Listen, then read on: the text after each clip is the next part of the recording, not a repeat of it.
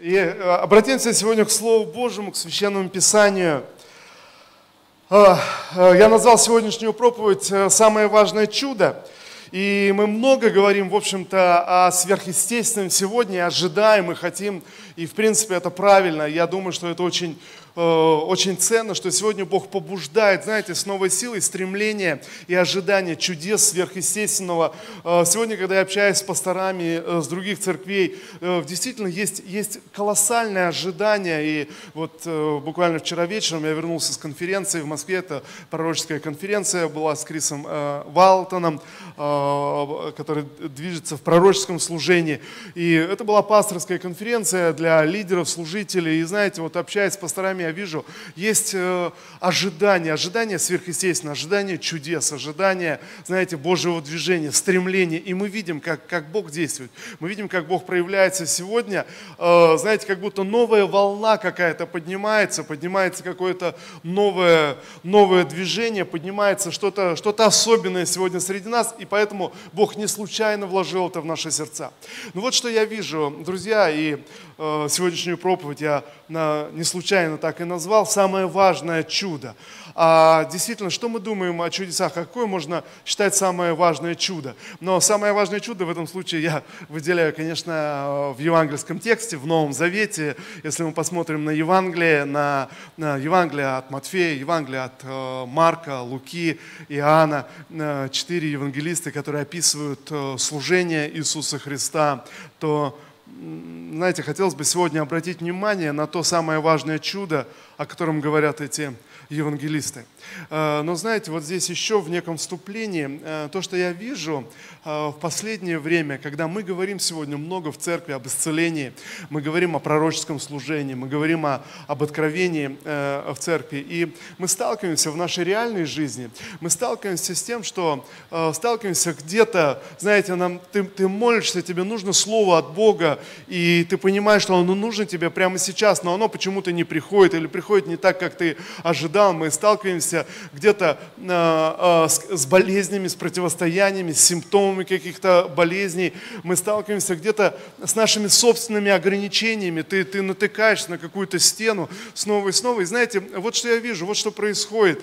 Э, когда мое понимание, или если, если я понимаю неправильно сферу чудесного или сверхъестественного, то, что говорится в Священном Писании, или то, то, что открывает Христос, и то, что происходит в христианстве, когда, знаете, для меня представляется сфера чудес или сфера э, чудесного, это ограничено узко только вот, э, ну, знаете, что-то такое особенное, как э, такое детское представление о, о сказке, да, вот как-то сказка должна вернуться в один момент, просто вот так вот раз, и, знаете, все, все происходит. Я вспоминаю, когда мы только уверовали, были студентами, э, это начало 90-х, постоянная нехватка денег и всего на свете, и когда мы читали тогда книгу Откровений, которая которой описано, что на небесах, э, там в этом небесном Иерусалиме золотые улицы, э, и мы добавляли всегда золотые бордюры, но почему Бог не мог бы нам хотя бы кусочек этой бордюры с неба как-то вот э, сбросить, да, много-то не надо. И вот такая идея была, конечно, ты, ты возвращаешься в эту идею снова, и ты размышляешь об этом, думаешь, ну почему, ну почему Богу вот сейчас просто не прийти в мою жизнь, знаете, навести порядок, и, и все хорошо, все чудесно. И вот тогда как будто э, мы снова сталкиваемся с тем, что либо я откажусь верить сверхъестественно и скажу, ну не знаю, что-то здесь как-то непонятно. Э, либо как э, люди, к сожалению, многие э, в истории церкви приходили к тому, что сказали, ну, наверное, чудеса были только во времена апостолов. А как апостолы ушли из жизни, так и вместе с ними все чудеса ушли. Но то, что мы видим сегодня, в действительности чудеса не ушли. Мы сталкиваемся с тем, что Бог а, вмешивается в нашу жизнь, иной раз очень сверхъестественно. Мы, мы видим, что что-то происходит в различных сферах нашей жизни, мы, мы видим это. И, но но вот, вот, вот эта дилемма, знаете, либо человек огорчается и говорит, что-то не работает, либо человек продолжает дальше и думает, ну просто мне нужно подождать и потерпеть, в конце концов я освещусь достаточно, или в конце концов я натерплюсь достаточно, и вот тогда в конце концов жизнь наладится, все будет хорошо. И, друзья, я уверяю, на самом деле у всех у нас будет хороший конец, все наладится на том свете, и отоспишься, и, знаете, и болеть все перестанет, и чудесно будет, и заботы все, все прекратятся молиться, э, мы знаем точно, да, Библия говорит, что Бог отрет всякую слезу, и все будет чудесно. И вот это мышление, когда я думаю, что просто мне нужно еще немножечко потерпеть, подождать, э, ну как-то пересилиться. Есть такая поговорка ободряющая, да, Господь терпел, и и нам велел, и, знаете, как будто человеку легче становится. Но вот вопрос, а в действительности, а что делает Бог сегодня в наших жизнях? И я верю, друзья, я подчеркну еще раз эту мысль, я верю, что Бог не случайно сегодня вкладывает в наши сердца с новой силой молиться о сверхъестественном, искать сверхъестественного, не опускать руки и продолжать верить именно в сверхъестественные проявления божественной силы сегодня, друзья, не когда-то, не, не там по ту сторону смерти, не на том свете, но сегодня здесь, здесь в нашей жизни, сегодня Бог действует. Прямо сейчас, здесь в этом собрании, Бог что-то делает в наших сердцах, сердцах, Бог что-то делает в наших телах, в наших жизнях. Что-то происходит, друзья. Вы можете аминь на это сказать? Слава Иисусу, слава Господу. Знаете, интересная мысль, которая как-то вот я никогда не задумывался об этом. А, когда Господь вывел Израиль из Египта, то Он обещал Израилю землю обетованную.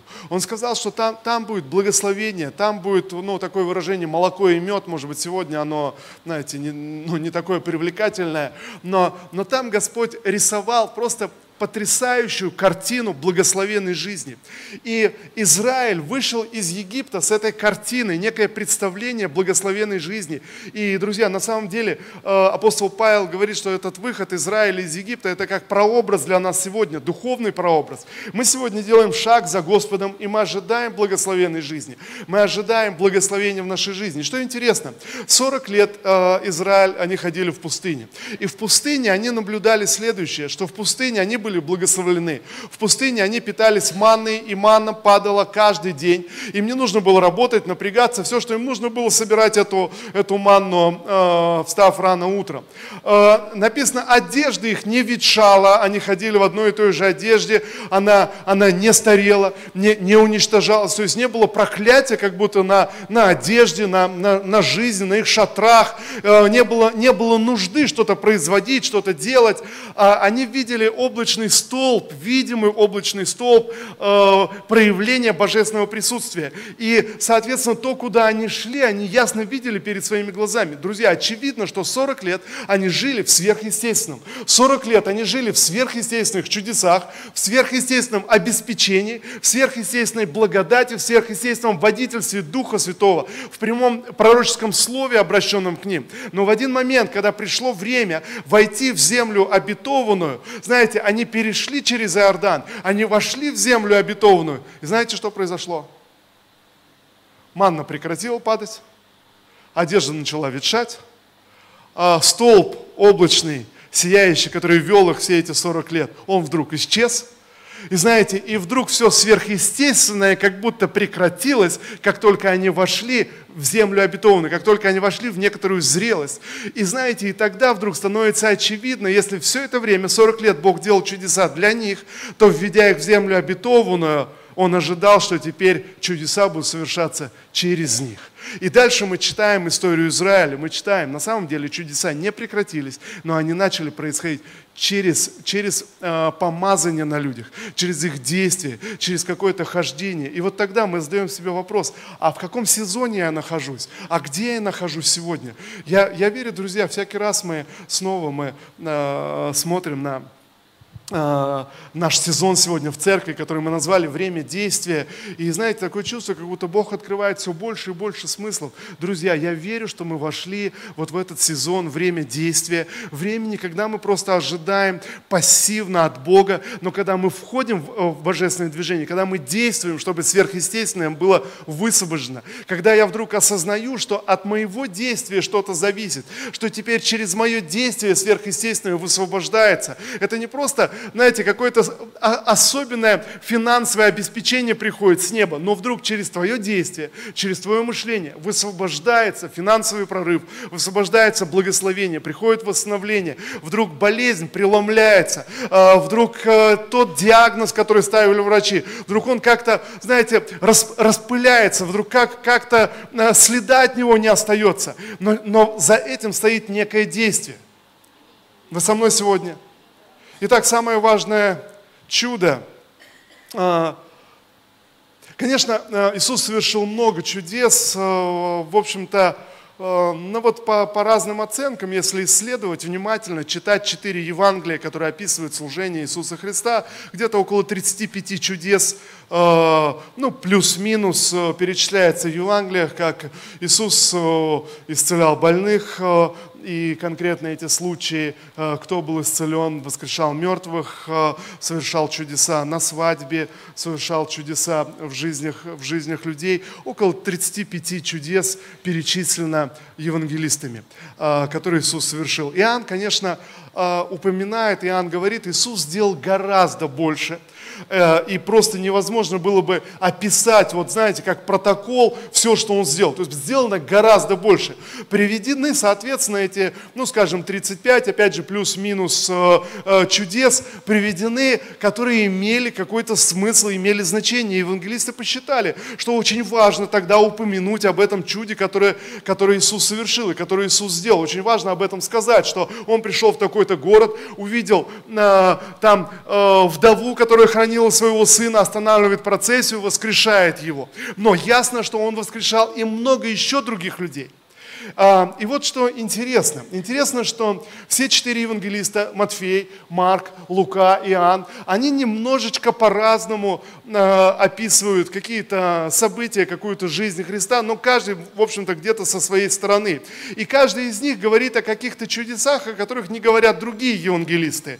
Но, но, например, э, Иоанн говорит о воскрешении э, Лазаря из мертвых, а другие евангелисты как-то об этом, об этом не говорят говорят. Э, э, и знаете, вот э, ну, у каждого евангелиста есть, есть какие-то свои, свои чудеса. Ну вот интересно, 35 чудес, о которых мы знаем из евангельского текста, и только одно единственное чудо, о которых сказано во всех четырех Евангелиях.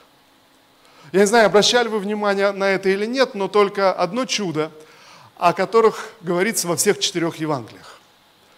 Все остальные упоминаются один, два раза, три раза, может быть, здесь Евангелие от, от, от Матфея, Марка и Луки очень похожи, некоторые чудеса, которые, но, но всего одно единственное чудо, о, которых говорит, о котором говорит и Матфей, и Марк, и Лука, и Иоанн. И все четыре евангелиста посчитали, что это самое важное чудо, и нужно о нем упомянуть, и нужно о нем сказать. Я не знаю, э, обращали вы когда-то внимание на это и задумывались вот так вот сравнить евангельский текст и посмотреть. Конечно, все четыре Евангелия, они говорят о воскресении Иисуса Христа из мертвых. И этому посвящается больше всего времени, и это совершенно ну, ну, основное, что произошло в жизни Христа. Он, он умер на кресте и воскрес из мертвых. Но те чудеса, которые он совершал в течение жизни всего одно чудо, о котором говорят все четыре евангелиста. И это чудо насыщения пяти тысяч человек э, э, семью хлебами и двумя, двумя рыбками. А, я убежден, что вы слышали об этом и размышляли. Но я думаю, что стоит об этом размышлять снова и снова, если каждый из евангелистов посчитал важным упомянуть это чудо. Матфей пишет, что было еще кормление и четырех тысяч человек, Лука об этом упоминает. Но вот этот момент, когда Иисус накормил пять тысяч человек семью хлебами, двумя рыбками а, во всех четырех Евангелиях. И тогда мы должны задуматься, а почему вдруг а, евангелисты, пытаясь отразить и выразить на служение Иисуса Христа, они соглашаются здесь, что вот это, вот это важно, об этом непременно нужно сказать. Если остальные э, чудеса можно как-то пропустить, заменить на что-то другое, о чем-то сказать, то вот это почему-то оказывается э, самым важным. Э, давайте мы Евангелие от Иоанна откроем, 6 глава, а, Иоанн, кстати, здесь больше всего деталей приводит а, в этом чуде. А, если Матфей коротко где-то объясняет суть, то Иоанн приводит достаточно много, много деталей. Евангелие от Иоанна, 6 глава. Давайте мы прочитаем с 5 стиха. Я читаю новый русский перевод. Новый русский перевод, Евангелие от Иоанна, 6 глава, 5 стих. Когда Иисус поднял глаза и увидел множество людей, идущих к Нему, Он сказал Филиппу, где бы нам купить хлеба, чтобы накормить этих людей? Я думаю, друзья, вы слышали так или иначе, как это чудо произошло, а, как это чудо было совершено. В общем-то, даже, ну, наверное, даже атеисты, может быть, не открывающие Библию, но все равно слышали о чуде, а, как Иисус накормил пять, пять тысяч э, человек. Но, э, э, друзья, что интересно, или, знаете, когда мы сегодня задумываемся, а почему это чудо можно считать самым важным? В чем, в чем смысл? Что там особенного? И вот посмотрите – а, мы на самом деле по своей природе, мы, мы бы более оценили, знаете, какое-то чудотворение с каким-то особенным исцелением, то есть с каким-то особенным восстановлением, с чем-то вот таким видимым, знаете, так вот э, заметным. Но, но тут как будто совсем другая история. И, и что происходит вот в двух словах? Иоанн Креститель был обезглавлен, он был близок для Христа. А, написано, что Христос, когда узнал весть, что Иоанн Креститель мертв, он а, решил побыть один и уединиться отдельно со своими учениками. Тогда они оставили служение и Э, со своими учениками сели в лодку и поплыли, но это был разгар служения Христа, разгар служения исцеления. Написано, что люди в этот момент видели много исцелений. То есть это был разгар служения исцеления. И, и написано, что видели, э, исцеления являлись много, много знамений. И, и написано и чудес. Именно не просто исцеление, а сверхъестественных каких-то проявлений, как, э, которые можно адресовать к тому, что, ну, скажем, отсутствуют глаза, появляются глаза, нет ноги, появляется нога, знаете, и прочие, то есть вот сверхъестественные какие-то чудеса. И ясно, что это привело в движение многих людей. И вдруг в процессе Иисус узнает, э, получает эту весть о смерти Иоанна Крестителя, и тогда э, говорит ученикам, мне надо побыть одному, нам нужно уединиться. Они садятся э, в лодку и отплывают. Но люди, соответственно, настолько чудеса были, настолько это захватило людей, в принципе, обратите внимание, евангелисты не описывают, какие какие именно чудеса происходили. Но из-за того, что люди не захотели расходиться в тот момент, но, но э, последовали вдоль, вдоль этого небольшого Галилейского моря, если вы э, были в Израиле, э, в общем-то, э, Галилейское море примерно выглядит как, э, ну, как Волга, наверное. Э, знаете, где-то э, там вдалеке горы, ну, наверное, как Волга в самом широком месте, так оно и выглядит. Э, э, кто из вас вы были в Израиле? Может, вы со мной не согласитесь, скажете, ну как, нет, Галилейское море. Но вот, но в любом случае, то есть все на, то есть просматривается, и люди, соответственно, видя, куда отправились они на лодке, Э, подумали, решили, что можно обойти, то есть и, и прийти туда. И вот, э, знаете, вся эта группа людей пошла вдоль берега, видя, что Иисус куда-то не уплывает, но просто хочет уединиться, и в ожидании, что они сейчас обойдут и будут ждать. Но что происходит? Что, э, о чем говорят вот исследователи или историки? Э, о чем, в принципе, евангелисты только намекают и говорят коротко, что собралась огромная толпа из-за того, что они видели потрясающие чудеса и знамения.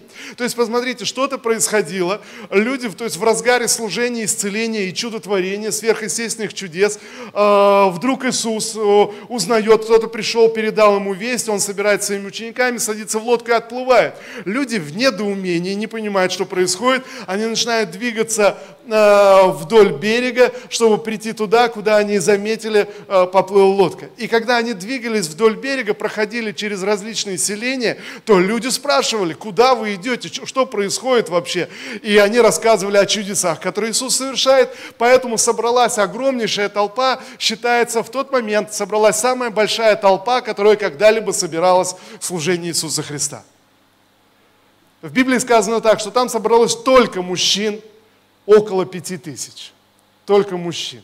Соответственно, ну вот предположительно на людей было там ну, опять же, по разным оценкам, до 20 тысяч женщин, детей, подростков и, и так далее. Это была самая большая толпа, которая собралась, и в Евангелии мы читаем, эта толпа собралась из-за того, что видели чудеса. И именно э, вот это слово чудеса, опять же, э, не просто какое-то внутреннее исцеление, но сверхъестественное, видимое, видимое исцеление.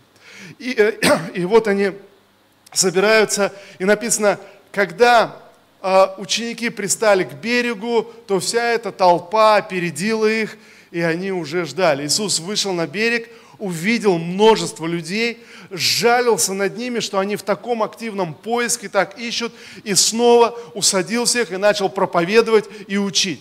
И проповедовал и учил, и время шло, и оказалось так, что вся эта толпа людей, они оказались далеко от своих селений, от своих домов, место было пустынное, так что не было э, места, где бы они могли поесть, и и вдруг к вечеру возникает эта проблема. Возникает вдруг ситуация, когда становится очевидно, что люди слушают, и они так голодны, что духовно, что, в общем-то, все забыли, и двигаясь наспех из-за того, что это вот как-то стихийно эта толпа, то есть это не было просто э, учение, когда Иисус собирал людей, люди собирались, готовились, шли. Нет, эта толпа возникла стихийно, когда, проходя вдоль, вдоль берега, люди присоединялись. Просто вот они где-то шли, о, а куда? А здесь исцеление. И они присоединялись. И вдруг собирается эта огромная толпа людей, не готовых к какому-то учению, не готовых, знаете, где-то слушать. Но Иисус учил и проповедовал. И они все оставались там.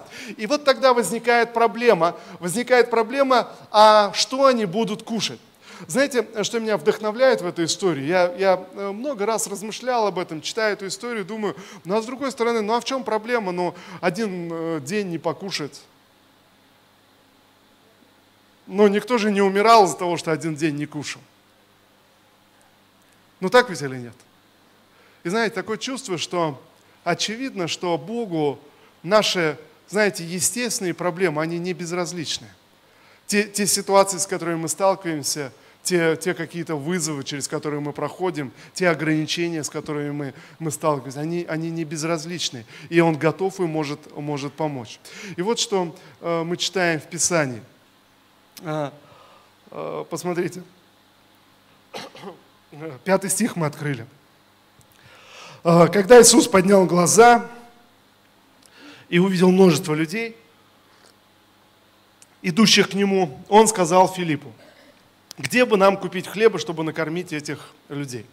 В других Евангелиях описывается, что ученики сами первые подняли этот вопрос и сказали Христу, Говорят, Господи, отпусти людей, потому что здесь нет возможности. Они нигде не могут сегодня поужинать, и весь день они голодные, они успели собраться, то есть просто это стихийное вот такое собрание. Нужно распустить людей, то есть нужно останавливаться, нужно, нужно сказать стоп на этом.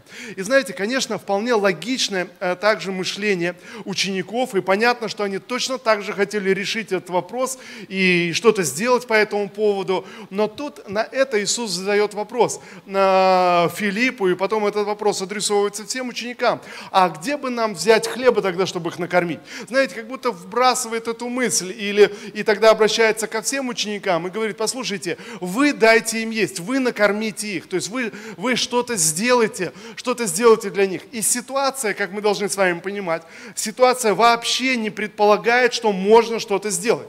Единственное, что приходит ученикам, это распустить людей. То есть это решить, решить проблему, знаете, вот здесь, я думаю, очень символично, когда ученики говорят, э, учитель, отпусти людей. То есть э, давай мы решим эту проблему, давай мы сделаем шаг назад, давай мы отступимся. Знаете, друзья, когда ты сталкиваешься с каким-то ограничением в своей жизни, в своей мечте, в своем стремлении, ты идешь, ты двигаешься, и вдруг ты сталкиваешься с непреодолимой стеной, с непреодолимым вызовом. Ты смотришь на свои ресурсы, ты смотришь на, на э, свои способности, на свои финансы, время, э, ты смотришь на свой опыт, ты смотришь на какую-то ситуацию, ты даешь здравую оценку окружающей действительности, и ты говоришь, место здесь пустынное, сегодня экономический кризис, сегодня вот то-то и то-то, я живу в такой-то стране, в таком-то городе, в таком-то месте, э, здесь негде найти решение, давайте мы сделаем шаг назад и отпустим людей.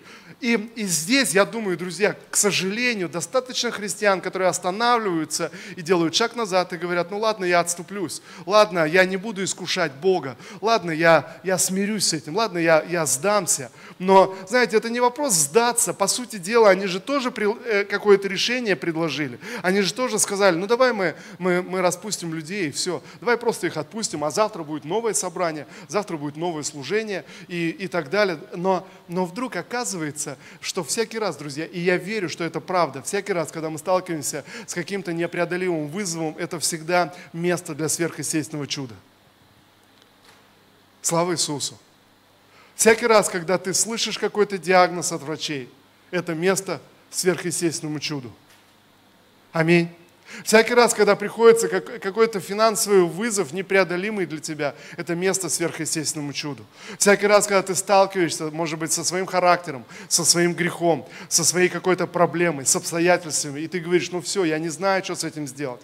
И тогда ты можешь сказать, ну, наверное, Наверное, я не призван, наверное, я не могу, наверное, недостаточно моих способностей. И, и тогда как будто мы сами останавливаем чудо. И знаете, и э, эти ученики были готовы остановить, остановить это чудо.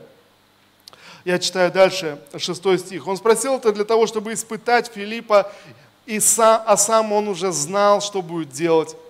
Филипп ответил, если купить хлеба и на 200 динариев, то этого не хватит даже, чтобы раздать каждому по кусочку. Другой его ученик, брат Симона Петра Андрей, сказал, тут есть мальчик, у которого пять ячменных хлебов и две рыбки. Но разве этого хватит на всех? И, и вот что интересно. Интересно, что мы можем рассуждать с вами по-разному и мыслить по-разному, когда мы оказываемся перед каким-то очередным вызовом в нашей жизни. И Филипп рассуждал, почему Иисус обратился именно к Филиппу. Филипп рассуждал логически, он прикинул, он посчитал, сколько нужно денег. Он, он соотнес э, с действительностью то, что, то, то, те возможности, которые у него есть. И тогда он говорит, но здесь э, просто нужна огромная сумма денег, а этой суммы денег нам негде взять, у нас нет, соответственно, здесь ничего сделать, сделать сделать невозможно. А, в других Евангелиях евангелисты приводят и говорят э, слова Христа, когда Он обращается к ученикам и говорит, хорошо, пойдите и узнайте тогда, сколько у вас есть еды, сколько у вас есть пищи. То есть пойдите и сделайте, пойдите и узнайте, пойдите что-то что предпримите. И вот, друзья, обратите внимание на следующее. Почему бы Иисус, если Он сам знал, что хочет сделать, почему бы Ему просто не, не, не совершить чудо, знаете, чтобы у каждого человека в руке появилась булочка? Почему бы просто не совершить чудо, что просто Он благословил людей, люди сверхъестественно насытились, просто сверхъестественно, знаете, ну, вдохнули вот так вот э, воздуху, и вдруг сверхъестественное насыщение вместе с кислородом пришло и насыщение всеми питательными элементами. Ведь, ведь Он Бог, почему бы так не сделать? И, друзья, обратите внимание, очень часто, к сожалению, даже когда мы уже много лет верующие, мы продолжаем мыслить вот такими категориями сказок и думаем, но почему бы Богу не сделать так? И наше ожидание, когда я думаю, это место для чуда, то ожидание именно такое. То есть почему бы вот здесь не произойти вот раз и, и все. И знаете, но вдруг оказывается, что вот это раз не происходит. Я замечаю следующее из своего христианского опыта. Я вижу, как правило, вот раз и происходит у людей, которые только что обратились к Богу, люди, люди, люди далекие от Бога, люди, которые где-то вот в сердцах обращаются, Бог, если ты есть, то сделай что-нибудь. Знаете, или человек приходит, приходит в церковь вдруг раз, но в большинстве случаев, когда сегодня мы в церкви, как верующие, начинаем говорить о сверхъестественном, то вдруг происходит наивное, детское восприятие, что если я сегодня вхожу в землю обетованную, если я буду сегодня больше молиться, больше освещаться, больше поститься, то обязательно манна начнет падать с неба. Обязательно облачный стол появится и будет вести и направлять меня, и я буду иметь ясное пророческое слово с небес. Просто нужно как-то поднатужиться, просто нужно что-то что сделать. Знаете, вдруг приходит ясное представление, что, что у меня всегда будет одежда, всегда будет дом, всегда все будет чудесно. Но, друзья, но очевидно, когда мы читаем Писание, и мы смотрим Новый Завет, мы видим, чудеса происходили по-другому. Ясно, что когда народ Израиля вошел в землю обетованную, чудеса стали происходить по-другому. Они не остановились, но они стали происходить по-другому. Вы понимаете? Итак, Иисус делает что-то, Он говорит, идите и узнайте – и вот здесь многие останавливаются, не идут, не узнают. Знаете, человек пошел, пошел к врачу, и вдруг врач ему выдает диагноз страшных вещей, наговорил, сказал, все, все, ужас, все, ты умираешь. И человек думает, ну все, я буду молиться, молиться за чудо. А все, что нужно, нужно пойти и узнать, пойти к другому врачу, пойти в другую клинику, пойти и узнать, а так ли это? Может быть, ты просто попался к какому-то сумасшедшему врачу, который просто видит все, все вот в черных очках и в худшем свете. И когда ты спрашиваешь потом, это уже врача, и ты говоришь, слушайте, а как как же ваш диагноз не оправдался? Ну что же вы хотите, всякое бывает. Но я же как врач должен подготовить вас к худшему. Знаете, и он даже не догадывается, он не к худшему готовит, а, а он как будто проклятие высвобождает. Но это врач, это, это не пастор, это не проповедник, это не пророк, он просто врач, и, и соответственно, вот все, что он говорит. Однажды в поезде мы ехали в купе э, с пожилой женщиной и познакомились, и я узнал, что она работала э, врачом э, акушером-гинекологом всю свою жизнь. И говорю, у меня вопрос к вам как раз, почему же вы все эти гадости говорите а, а, беременным, беременным женщинам и, и предсказываете все самое ужасное. И знаете, она, она понимает это все, она говорит, ну а как вы хотите, сейчас так, такое время тяжелое, если я не буду говорить худшие вещи, а потом они произойдут, они же на меня в суд подадут, они же еще что-то, я чтобы себя обезопасить. Знаете, друзья, и ты не знаешь, ты попадаешь к врачу, который рассуждает о том, чтобы себя обезопасить, о том, чтобы что-то сказать, чтобы пойти путем наименьшего сопротивления. И, но, но Иисус говорит, пойдите и узнайте – но все останавливается уже на этом уровне. Я не иду, не узнаю, я не анализирую. Знаете, врач прописывает какие-то страшные лекарства с колоссальными побочными эффектами. И, знаете, просто подумать, а может быть есть вопрос какой-то относительно этих лекарств, может надо узнать, может быть, надо, может быть не надо тупо идти с рецептом в ближайшую аптеку, накупить все и просто все, все глотать, колоть и делать все, что, все, что, может быть, нужно пойти и узнать. Вы со мной сегодня?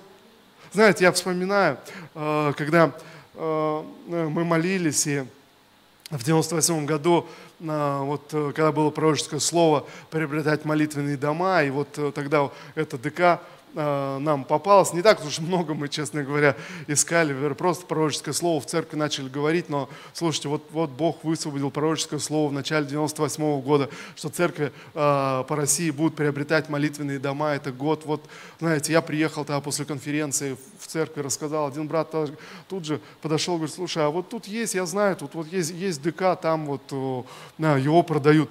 Знаете, мы больше, в принципе, а ты, ты не понимаешь э, ничего. Мы, мы все, все были Э, молодые, мы не покупали никогда ничего, э, знаете, из них ты не знаешь, ты просто идешь по пророческому слову, идешь, э, узнаешь цену, цена космическая, и ты просто думаешь, ну хорошо, а что дальше делать? И тогда я помню, один пастор приехал и служил нам, Руслан Белосевич, и мы спросили его тогда, мы говорим, слушайте, ну вот так вот, сейчас вот такой вот, как, как, что посоветуете? И он говорит, я расскажу вам историю, которую мне рассказал Лестер Саммел. Лестер сам рассказывает. Он говорит, я приехал тогда в СНГ, тогда только двери открылись. Говорит, я приехал в один город э, и, и проводил служение. Э, и, и он говорит, мы с пастором ездили, то есть три дня по одной и той же дороге на собрание. И мы приезжали мимо одного большого здания. Я спросил в первый день этого пастора, что это за здание? Он говорит, а это цирк. Он говорит, о хороший, а сколько он стоит? Ну, он вообще дорого стоит. Они проехали. На следующий день он опять, он говорит, мы приезжаем. Я его опять спрашиваю, слушай, а ты узнал, сколько стоит это здание? О, да, оно вообще дорого стоит, э, цирк. Они проехали дальше. И третий день, он говорит, ну что, ты узнал? И опять то же самое. И на этом все закончилось. Он, он уехал и все. И потом э, э, пастор Руслан рассказывает, когда он приехал, э, Лестер сам приехал к ним, он рассказал ему эту историю. Он говорит, вы представляете, когда я приехал в этот город, мы проезжали мимо этого здания, то Бог проговорил мне, что я должен купить это здание для этой, для этой церкви. Бог дал мне пророческое слово. Но этот пастор не сделал ничего, то есть никакого, никакого шага. И вы понимаете, и, и вдруг как будто, то есть есть пророческое слово, но вдруг оно, оно останавливается, когда ты не пошел и не узнал. Иисус говорит, пойдите и узнайте. Ну, ну логично, а что узнавать? Ясно, что нет хлеба, э, нет пищи, нет денег. То есть это, это невозможно. Пойдите и узнайте. Знаете, тогда я думаю, слава Богу, мы услышали эту историю, тогда для всех такое ободрение было. Мы подумали, ну, ну лучше пускай что-то пойдет не так, но, но мы двинемся верою, мы пойдем что-то сделаем. И я вспоминаю, когда мы заключили э, вот этот договор на покупку этого здания, э, в рассрочку было, и первый, первый платеж был, это все деньги, которые у нас были, которые мы смогли собрать, которые, и, и э, когда мы проплатили, внесли этот первый платеж, и потом вот я встречался с юристом, который сопровождал всю эту сделку, и вдруг она узнает, что все деньги, которые у нас были, мы просто внесли в первый платеж, и, и у нас больше нет денег для следующих платежей, и не предвидится. Она в шоке, она говорит, «А как вообще, чем вы только думали? Знаете, я, я рассказал историю про Лестера Саммерла, я говорю, ну вот мы об этом думали. Она в шоке, говорит, я вообще не представляю, как это, как это у вас может быть. Но знаете, ты делаешь что-то, ты что-то предпринимаешь, ты, ты, ты двигаешься. Иногда это очень сложно приложить эти усилия. Иногда очень, очень сложно. Но, друзья, на самом деле самое важное чудо происходит, когда что-то внутри тебя, когда что-то что сдвигается. Они должны были пойти и узнать. Они, и, и вот здесь это потрясающая история, которая описана в Писании, когда Андрей приходит и говорит, здесь есть мальчик. А в других Евангелиях этот мальчик опущен, просто было сказано. Они пошли, узнали и сказали, что обнаружилось у кого-то пять хлебов и две рыбки. То есть у кого-то обнаружилось, э, Иоанн дает нам подробности и говорит, э, это был Андрей, который нашел какого-то мальчика, и у него оказалось, были с собой э, пять хлебов и две рыбки. Все-таки, знаете, речь идет, мы должны понять, что это не были какие-то большие такие хлеба, огромные караваи. Все-таки вот более детальный перевод вот этого выражения именно ячменные хлеба. То есть было бы правильно перевести, то есть ячменные сухарики. Э, по большому счету это пять вот небольших э, сухарей было и две, две рыбки также небольшие, то есть вот в общем-то в среднем там на карасей похожие, да, которые а, Андрей правильно добавляет. Здесь мы читаем в Евангелии, Андрей добавляет. Ну что это для такого множества? Знаете, вопрос даже но, но Андрей это был прав, конечно, сразу же добавляет саму нелепость ситуации. Знаете, несопоставимость ситуации. Просто вы представляете, толпа людей, которых нет конца, не ограничена. Самая большая толпа людей, которая собиралась э, э, э, во времена служения Иисуса Христа, которой не видно конца и края. Знаете, просто огромная толпа людей. И ни у кого нет пищи. То есть все стихийно собрались в этот день. И все, то есть каким-то образом, вот, знаете, были ослеплены чудесами, так что они прошли большое расстояние и оказались далеко от селений в пустынном месте. И ни у кого нет пищи, кроме, кроме этого мальчика. Здесь можно только фантазировать, э, как Андрей убедил этого мальчика поделиться этими хлебами, что он сказал, по этому поводу, как вообще этот мальчик обнаружился, э, что у него все-таки есть, э, и почему он не съел это раньше времени, а припас, знаете, на, на какой-то момент, когда нет ни у кого, а у него есть. Э, и, знаете, здесь вопросов масса, но, наверное, они не имеют отношения к делу. Но вопрос в том, что, посмотрите, Иисус берет что-то малое, и он говорит, слушайте, достаточно, этого хватит. Знаете, даже если там был один хлеб, он сказал бы, этого, этого хватит. Он, он берет написано, и происходит чудо умножения. И вот здесь, э, конечно, все четыре евангелиста, они опускают этот момент. Об этом они не говорят, как будто это не, не что-то важное, не что-то значимое. А, а для нас, когда мы читаем эту историю, наверное, самое важное, а как же, как же они умножались-то? Ну, как вот интересно это происходило? Вот он преломлял, раз следующая булочка выскакивала, что. Как, как, знаете, я думаю, что, наверное, когда мы читаем эту историю в Библии, наверное, больше всего вот этот вопрос волнует. И как назло, все четыре евангелиста об этом просто молчат. То есть, э, знаете, как э, что-то неважное. По сути дела, они говорят, послушай, да какая разница, как эти чудеса происходят? Это вообще не важно было на тот момент. То, что впечатлило, что сам посыл, сам по себе, что произошло, что Иисус говорит, вы дайте им есть. Э, и, и вдруг апостолы пересказывают эту историю и рассказывают. И они говорят, слушайте, мы вообще не знали, как реагировать в этой ситуации, как мы можем дать есть. Вообще никаких никаких шансов. Иоанн говорит, я помню, Андрею пришла безумная идея в голову. Он где-то нашел этого мальчика, пришел и сказал, ну мы нашли тут немного, немного пищи. Но звучало безумно, абсолютно безумно. Вы со мной сегодня? Знаете, и вот об этом рассказывали апостолы, об этом они пересказывали снова и снова, говорили об, об этом. И я думаю, знаете, я думаю, они настолько вдохновленно рассказывали об этом, что если бы мы с вами послушали самих апостолов, когда они рассказывали об этой истории, мы послушали бы Иоанна, Андрея, мы послушали бы об этих историях, у нас не возникло бы вопроса, а как там они умножались? Мы бы спрашивали, слушайте, а что вы при этом чувствовали? Что вы переживали? А что внутри-то у вас происходило? Андрей, расскажи, когда ты э, шел э, с этим мальчиком под руку к Иисусу, подвел его и говоришь, вот здесь я нашел мальчика. Что, что, что происходило-то внутри? И знаете, оказывается, это было гораздо важнее, гораздо, гораздо значимее, что происходит, происходит внутри нас. И вот что, вот что я, я, я вижу сегодня.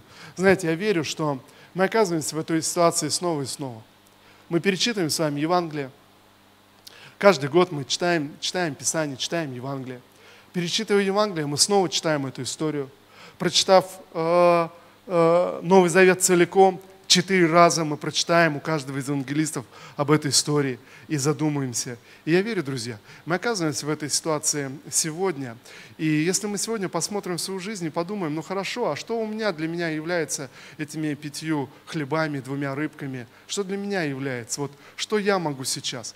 И тогда подумайте на те вызовы, перед которыми вы, вы сегодня стоите – может быть, это какие-то большие вызовы на самом деле. А для кого-то, не знаю, может быть, кто-то в этом собрании сегодня, вы банально просто устали от того, что вы работаете, получаете зарплату. Эта зарплата уходит на какие-то платежи обязательные. Вы платите сюда, платите за это, заплатили за это, заплатили за то. Какие-то несчастные деньги остались, чтобы купить пищу. Вы потратили на пищу, вы скушали это. Следующий месяц опять так, опять так и опять так. Ты пытался что-то сделать, что-то поменять. Может быть, пытался поменять работу, может быть, еще что-то. Может быть, пытался считать деньги, получше стало. Может быть, попытался экономить где-то со скидками, где-то еще. Но, но сама ситуация, ты живешь в постоянной нехватке нехватки, постоянном, постоянном недостатке. Ты сводишь эти концы с концами снова и снова где-то себя. И, и может быть, сегодня ты, ты просто уже, уже разочарован внутри себя, и ты думаешь, ну, ну сколько можно, ну, ну что это такое? Ты смотришь, где-то цены начинают расти, где-то еще.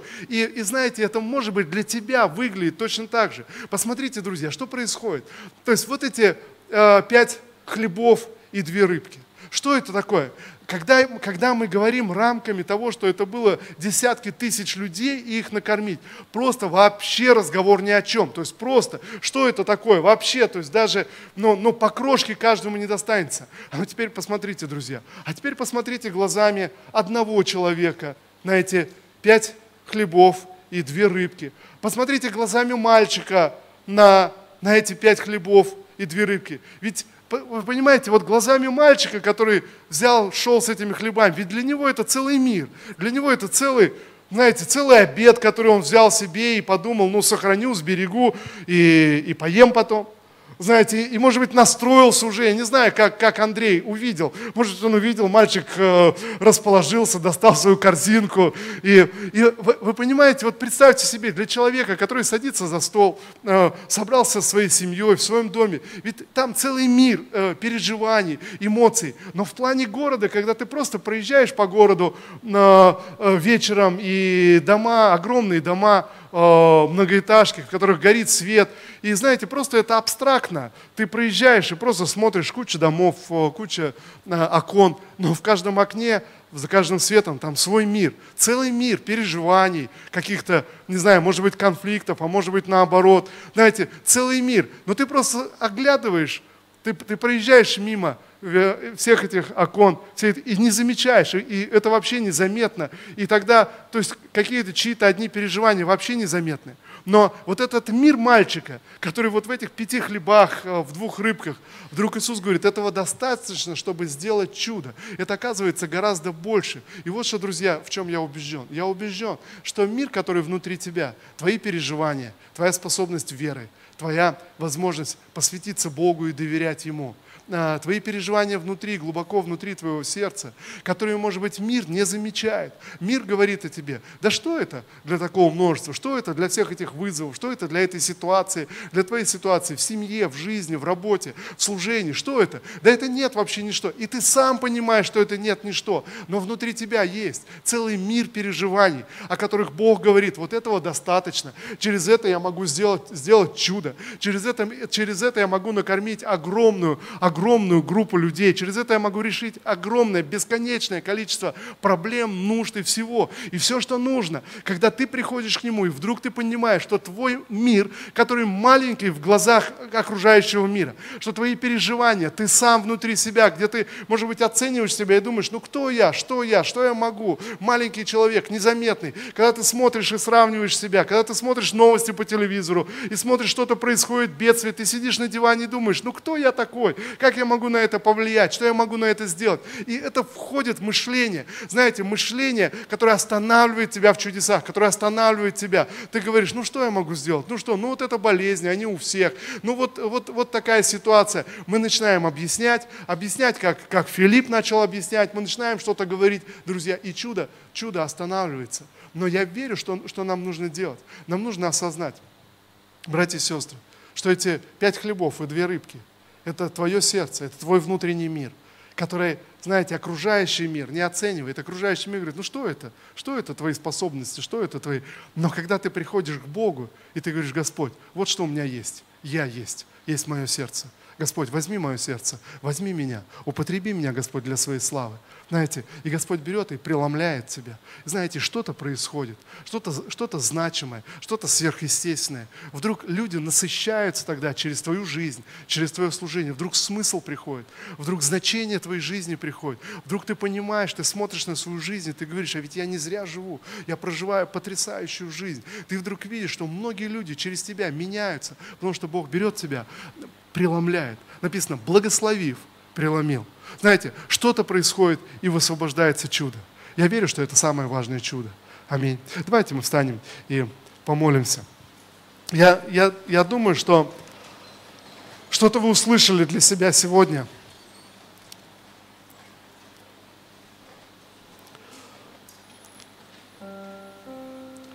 Давайте мы помолимся сегодня. Загляни в свое сердце, в свой внутренний мир – а, в свои переживания. И давайте сегодня, как эти апостолы, как этот мальчик с хлебами, мы просто принесем самих себя пред лицо, пред лицо Божье. Знаете, э, э, верим самих себя в Его руки, предоставим самих себя, то есть для, для Его чуда. Знаете, и будем действовать, будем делать что-то для этого. Но все начинается с того, что ты вдруг узнаешь, что ты ценен в глазах Бога, твое сердце, твои переживания, твой внутренний мир обладает колоссальной ценностью в глазах Бога. Сравнивая себя с людьми в этом мире, с обстоятельствами, с теми вызовами, в которых ты находишься, ты никогда не осознаешь свою ценность. Но когда ты вверяешь себя в руки Бога, тогда вдруг открывается, насколько ценен ты, насколько ценны были твои мечты, твои переживания, твоя борьба, твоя битва. Отец Небесный, во имя Иисуса Христа мы молимся. Боже, мы приходим к Тебе сегодня. Боже, мы приходим к Тебе, Господь, каждый в своей ситуации, в своей борьбе и в своей битве. Боже, во имя Иисуса, я знаю, Господь, Боже, что наши жизни, наши повседневные жизни для Тебя, Небесный Отец, они не безразличны. Ты знаешь нашу борьбу, Ты знаешь, Господь, все, что происходит в наших семьях, в наших домах. Господь, внутри каждого из нас, когда мы остаемся один на один с Тобой, Ты знаешь, Господь, все наши победы и поражения. Боже, Ты знаешь все наши страхи. И сегодня мы стоим пред Тобой и пред Твоим лицом. Боже, во имя Иисуса, я благодарю Тебя за этот сезон сверхъестественного действия. Я благодарю Тебя, Господь, за это время действия, в которое Ты вводишь нас. Боже, помещаешь нас. Отец, во имя Иисуса. И сегодня, Господь, Боже, мы приносим самих себя пред Твоим лицом. Мы открываем свой внутренний мир пред Тобою.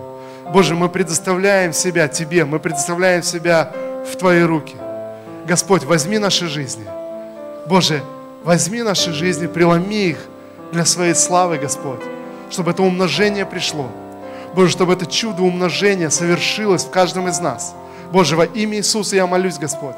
Отец, во имя Иисуса Христа, Боже, я высвобождаю это помазание, Господь, умножение. Прямо сейчас, Господь. Боже, через наши действия. Боже, во имя Иисуса.